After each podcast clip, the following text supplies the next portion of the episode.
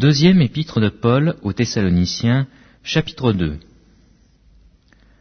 Pour ce qui concerne l'avènement de notre Seigneur Jésus-Christ et notre réunion avec lui, nous vous prions, frères, de ne pas vous laisser facilement ébranler dans votre bon sens, et de ne pas vous laisser troubler, soit par quelque inspiration, soit par quelque parole, ou par quelque lettre qu'on dirait venir de nous, comme si le, jour de Christ était déjà là.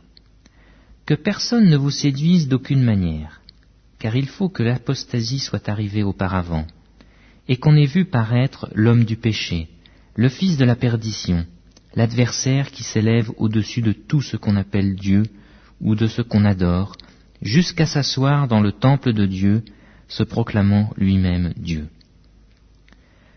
Ne vous souvenez-vous pas que je vous disais ces choses lorsque j'étais encore chez vous? Et maintenant vous savez ce qui le retient, afin qu'il ne paraisse qu'en son temps. Car le mystère de l'iniquité agit déjà. Il faut seulement que celui qui le retient encore ait disparu. Et alors paraîtra l'impie, que le Seigneur détruira par le souffle de sa bouche, et qu'il anéantira par l'éclat de son avènement.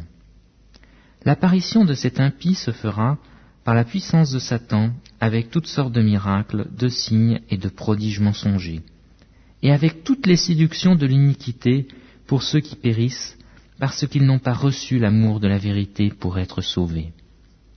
Aussi, Dieu leur enverra une puissance d'égarement, pour qu'ils croient au mensonge, afin que tous ceux qui n'ont pas cru à la vérité, mais qui ont pris plaisir à l'injustice, soient condamnés.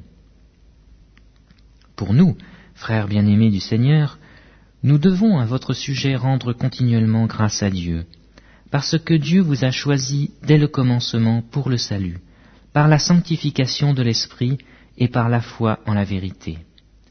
C'est à quoi il vous a appelé par notre évangile, pour que vous possédiez la gloire de notre Seigneur Jésus-Christ. Ainsi donc, frères, demeurez fermes et retenez les instructions que vous avez reçues, soit par notre parole, soit par notre lettre. Que notre Seigneur Jésus-Christ lui-même et Dieu notre Père qui nous a aimés et qui nous a donné par sa grâce une consolation éternelle et une bonne espérance, console vos cœurs et vous affermisse en toute bonne œuvre et toute bonne parole.